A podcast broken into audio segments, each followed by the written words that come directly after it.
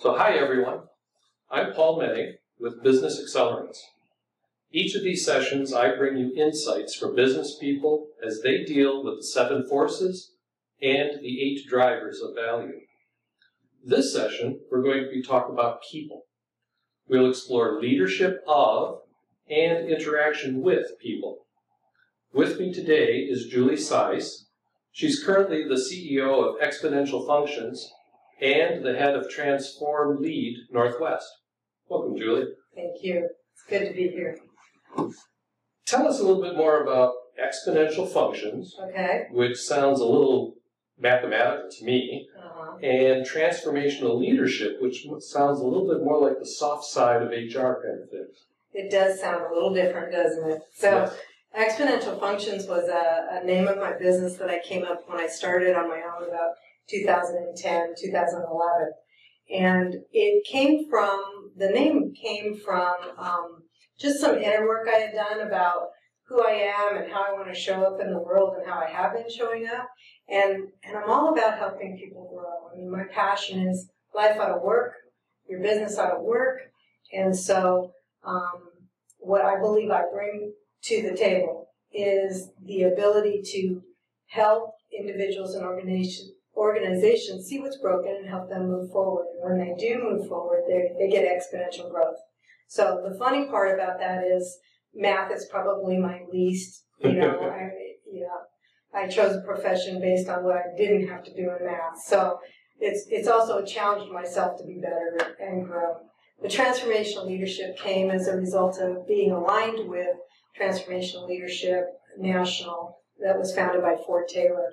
And so I've aligned myself with uh, his group as a, as a representative of transformational leadership. And in Portland, where I reside, uh, we've brought Ford in and used the materials in various organizations quite a bit. So people know me as someone with transformational leadership. So that's my forward face. Okay, that's great.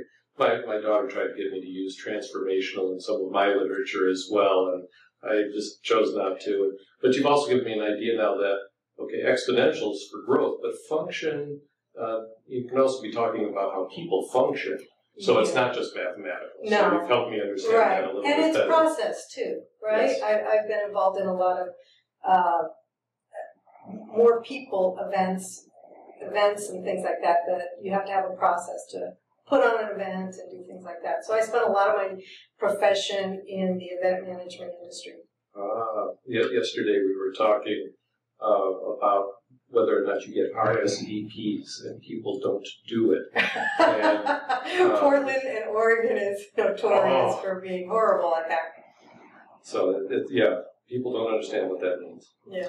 Um, one of the things I noticed is that you talk about developing a person's leadership IQ, Okay. where IQ, we all know, it stands for intelligence quotient. hmm Are we talking about things like DISC behavior assessments or Myers Briggs type indicator instruments or something else? Well, something else. It can be a part of those assessments, the Myers Briggs, the DISC.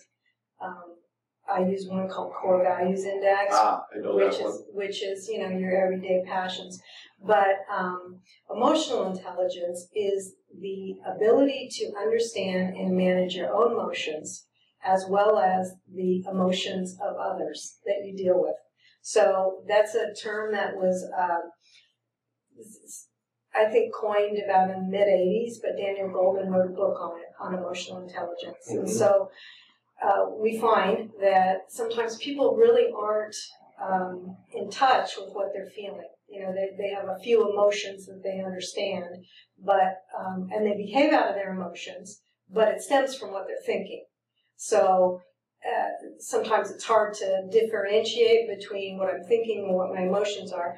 But what is assured is your actions and how you behave is always centered on those two things. I, I found your use of the word thinking there uh, unusual to me because normally I'm being taught or I'm learning that being an engineer in particular, I'm great at thinking, Mhm. but when my wife asks me, How do you feel? I can't answer that question. But if she'd ask me, how do you see it or how do you think, I can answer it. Mm-hmm. So I would have thought the responses would have been out of our, how we're feeling, whether we're thinking about it or not. Well, brain science says that it always, the thought always precedes the emotion. So, um, but oftentimes we're not connecting the two. So, because you don't know what you're feeling, you do know what you're thinking. But if you spent more time in it, um, you probably could come up with some words that would describe the emotion that's going on. Mm-hmm. But I think in our, our society, in Western society, uh, we're not taught to feel. We're taught to think. And that that is elevated. But yet, um, brain science indicates that when you, um, that there is emotion there, and whether or not you recognize it or are in touch with it is an entirely other thing. So emotional intelligence is being able to say, oh, I'm reacting negatively to this situation or positively because it's either generating a happy feeling or a irritated feeling or an angry feeling or something else Mhm. that that um, that you're not in touch with. So leaders who are in touch with their emotional intelligence, they are able to manage it. They're able to discern why they behave in ways that they behave and make adjustments, like having a better thought. Mhm. So if, uh, for example, your wife is doing something that irritates you, and so you snap at her, if you Never. of course not. Um, so if you would stop and say, okay, I'm irritated. Why am I irritated? Because I think she's trying to control me. Is she trying to control me? Well, maybe not. She just Mhm. thinks this is for my benefit. So if you stopped and thought before you reacted, she's doing this for my benefit, you would have a different reaction. Sure. Or you would have a different conversation. Like, when you do that, it feels like you're trying to control me. And I really do have the answers, so just let me know. Does that make sense? It does, yes. Um, leadership uh, is, is interesting. A lot of people talk about. I deal with small companies, sometimes ten people, fifteen people, and you know you wonder about leadership, and that's very different than uh, in the corporate world where you've got tens of thousands of employees. I had uh, 200 people that reported to me at, uh, Mhm. at Daimler Trucks.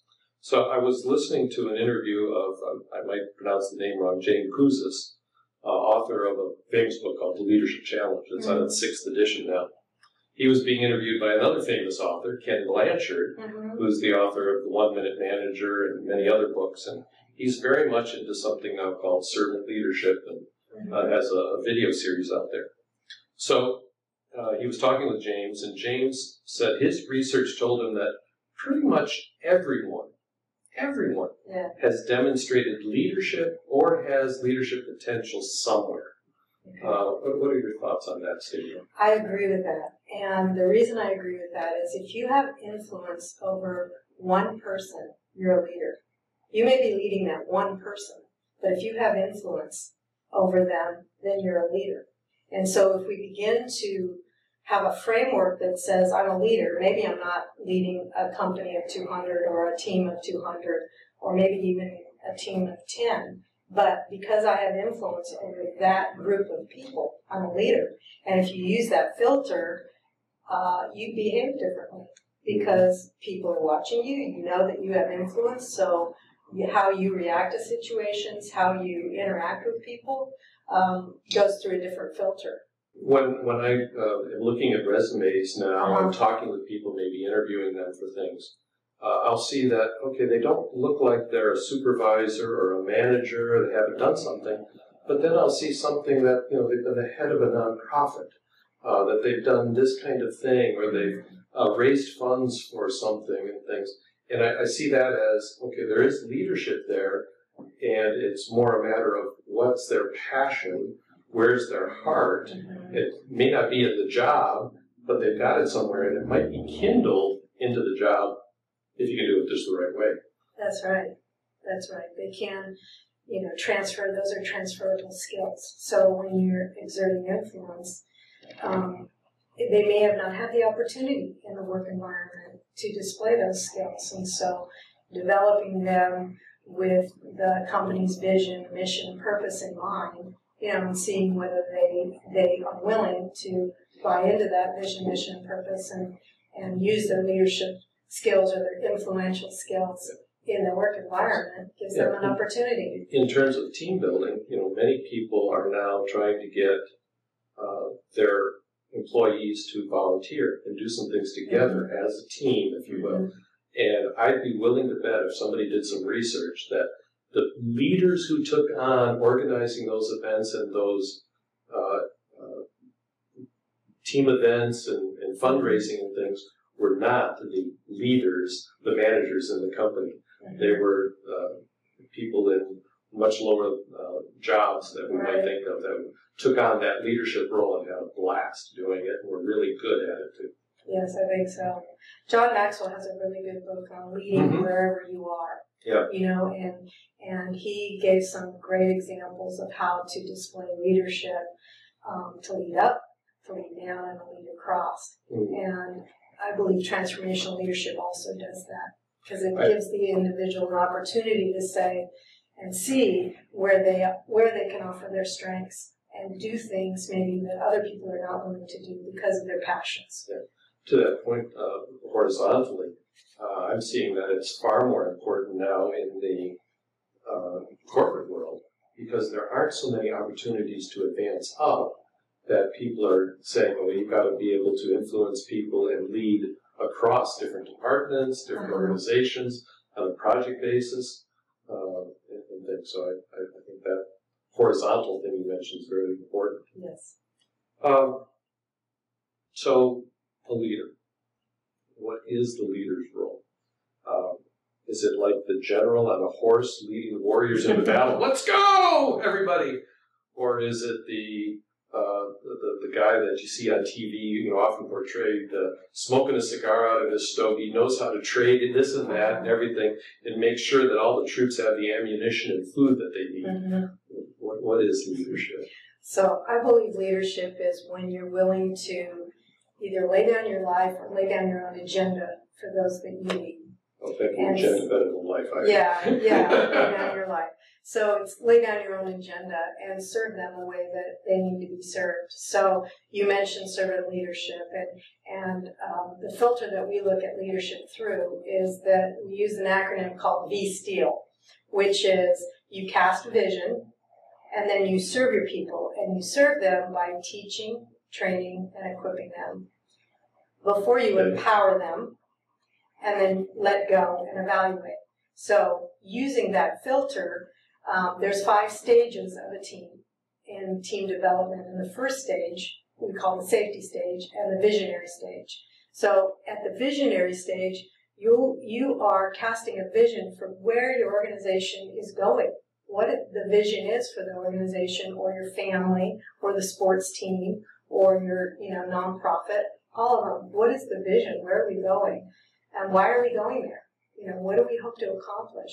So what is our vision? What is our mission? What is our purpose? What are we willing to do that nobody else is willing to do? And so that's the first stage, understanding what the vision is of the organization.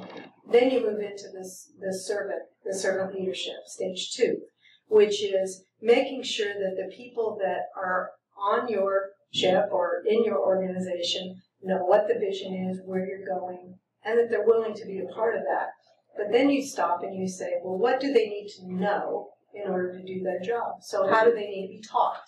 Yeah. What is it they need knowledge that they don't have or knowledge that they do have that needs to be honed? What do they need to, uh, so taught, trained. Trained is, is um, okay, I've, I've told you what you need to do Training is now let me watch you do that and make sure you know what it is I've taught, right? So it's implementation of that. Um, taught, trained, and equipped. So once they're equipped, which is, you know, they've, they've have the equipment they need to accomplish the task that you've given them to do. So taught, trained, and equipped is that servant leadership part of it. And then you begin to delegate. So rather than just say, okay, now you're on your own, go do it, you watch them. You give them tests. You increase their responsibilities with that task that they've been taught, trained, and equipped to do. And then once you are comfortable as a leader, you let them go and you let them do it. Right? You empower them to carry on the role that you've given them. And then once you do that, then you evaluate, you know, let go and then you evaluate. So it's a continual stream. It's not just a one and done. It's you're continually walking through those those steps: the vision, teach, train, equip, empower, you know, let go, and evaluate it. So that's what we believe leaders are, and how a leader should function in an organization. So oftentimes, within a visionary, which would be a top-down model, um, there's it's my way or the highway. This is how I want you to do it. Um, sometimes the servant is I just want to bring the best people in and you go do your thing, but there's not a lot of there's not a lot of empowerment perhaps or even evaluations. So they're not really you know, there's no measurement, SMART goals, right? There's no measurement. So if you don't measure it, then it doesn't get tracked. So that's sometimes where servant leadership can fall apart. So we take those two models, the top down and bottom up, and we, we, we put them together so that it's, you know, each circle is, each function of an organization is equally important, and the lines between them are the relationships between the people.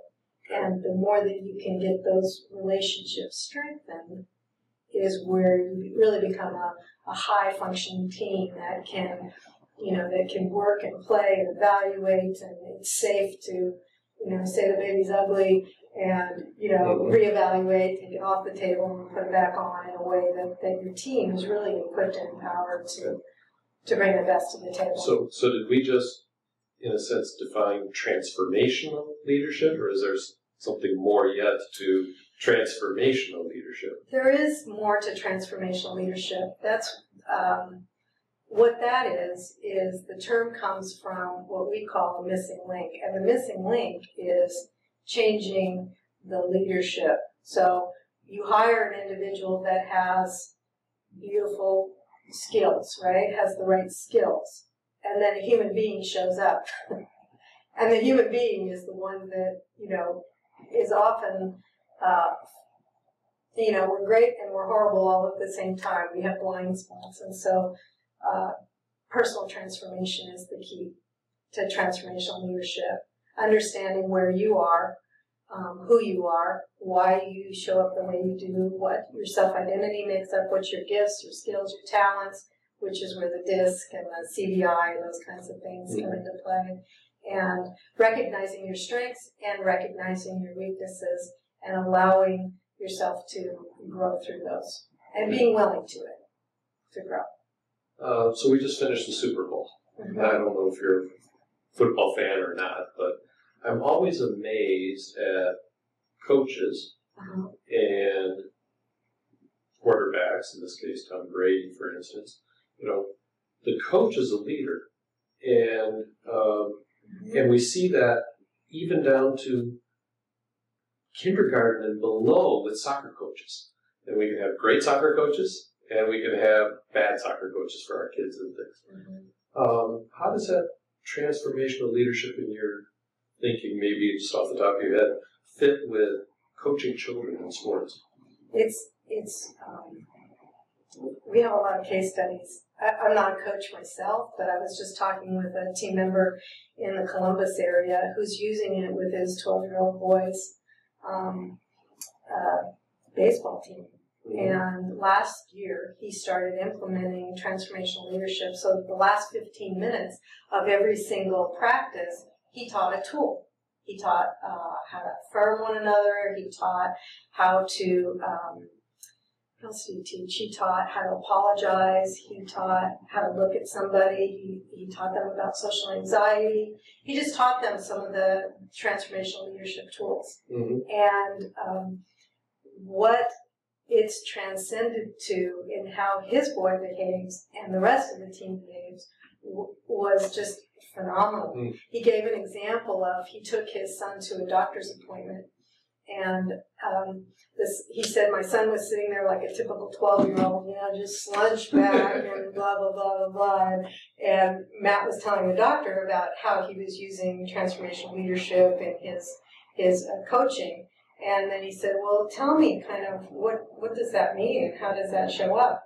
And so he looked at his son and he said, um, would, would you, um, I don't know his name, he said, well, Louis, would you give an affirmation to uh, Dr. so And so the boy got up, he squared up, he looked him straight in the eye, he delivered an affirmation about what he appreciated about him and what he saw in him. And the doctor's face just, you know, hmm. melted. And, you know, he looked at Matt and just said, what just happened?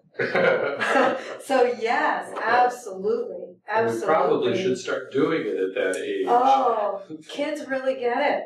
I mean, they really get it. So yes, we should. We should bring it in all the way up.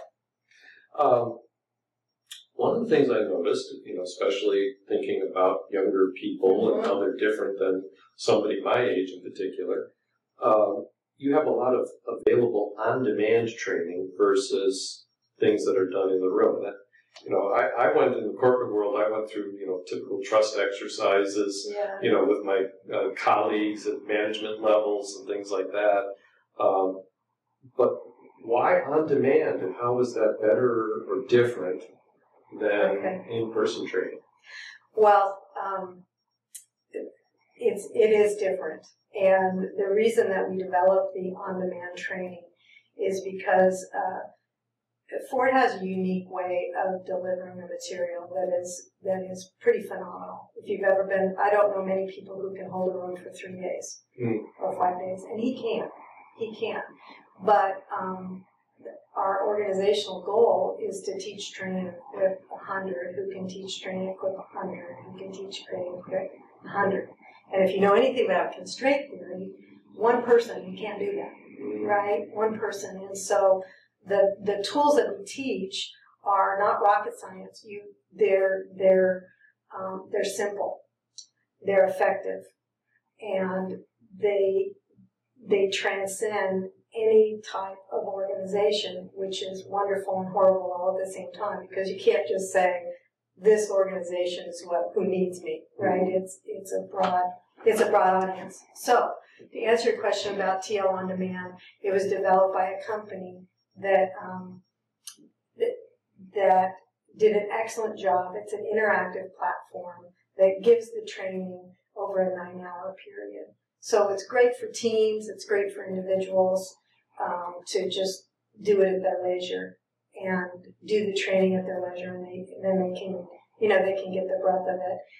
Um, transformational leadership is a uh, is a playbook, so to speak. So it can it it it's a playbook that develops culture and a common language that an individual, family, organization can use as tools. Okay. And so that's kind of the thing.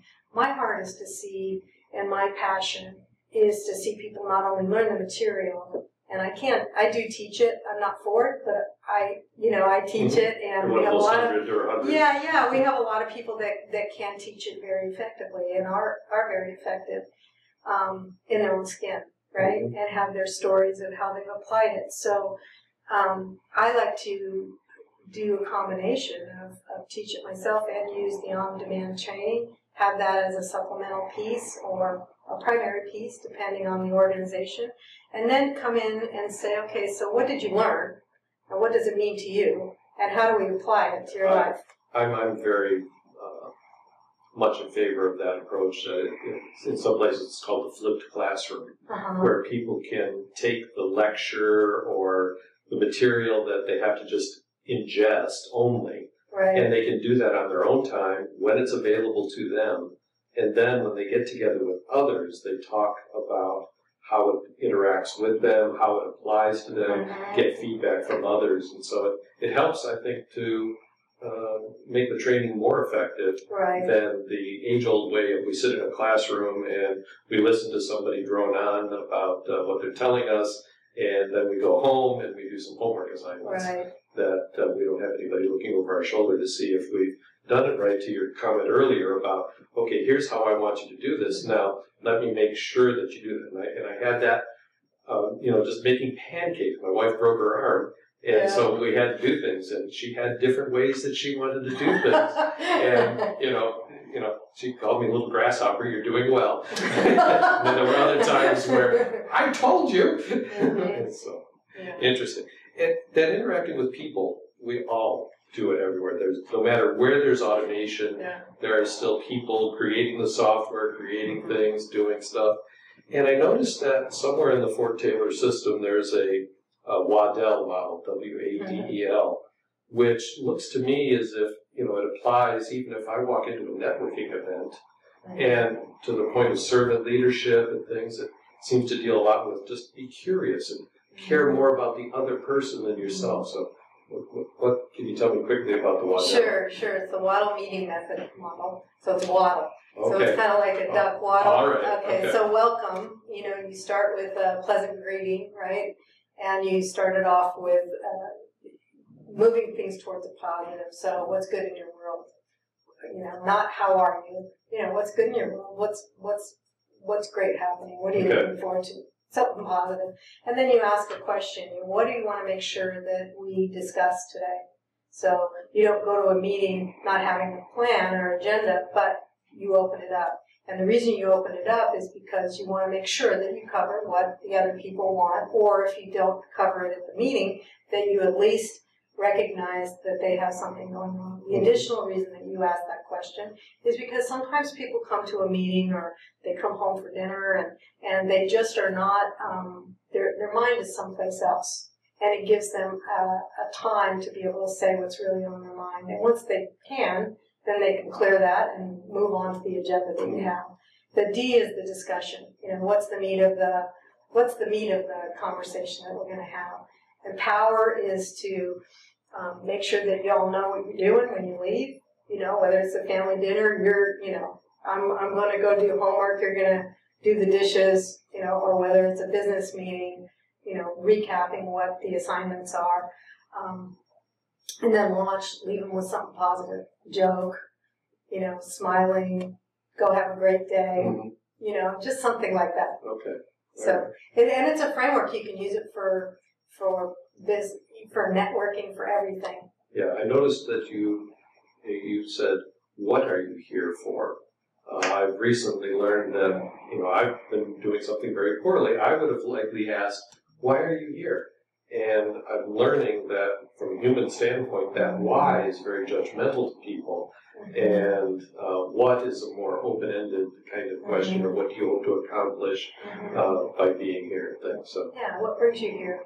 So no matter who we are, there's it seems that there's something we can learn about how to better deal with ourselves and our own emotions and what we're thinking and how we can deal with others. That's right. So uh, obviously, people are, are core to business, uh, and so uh, I'm sure we've only touched on a few of the things that Ford Taylor and Transformational uh, Leadership Northwest have to offer. So as we close, uh, can you let people know how they can contact you to learn more? Sure. And if they want to engage you, how do they get a hold of you?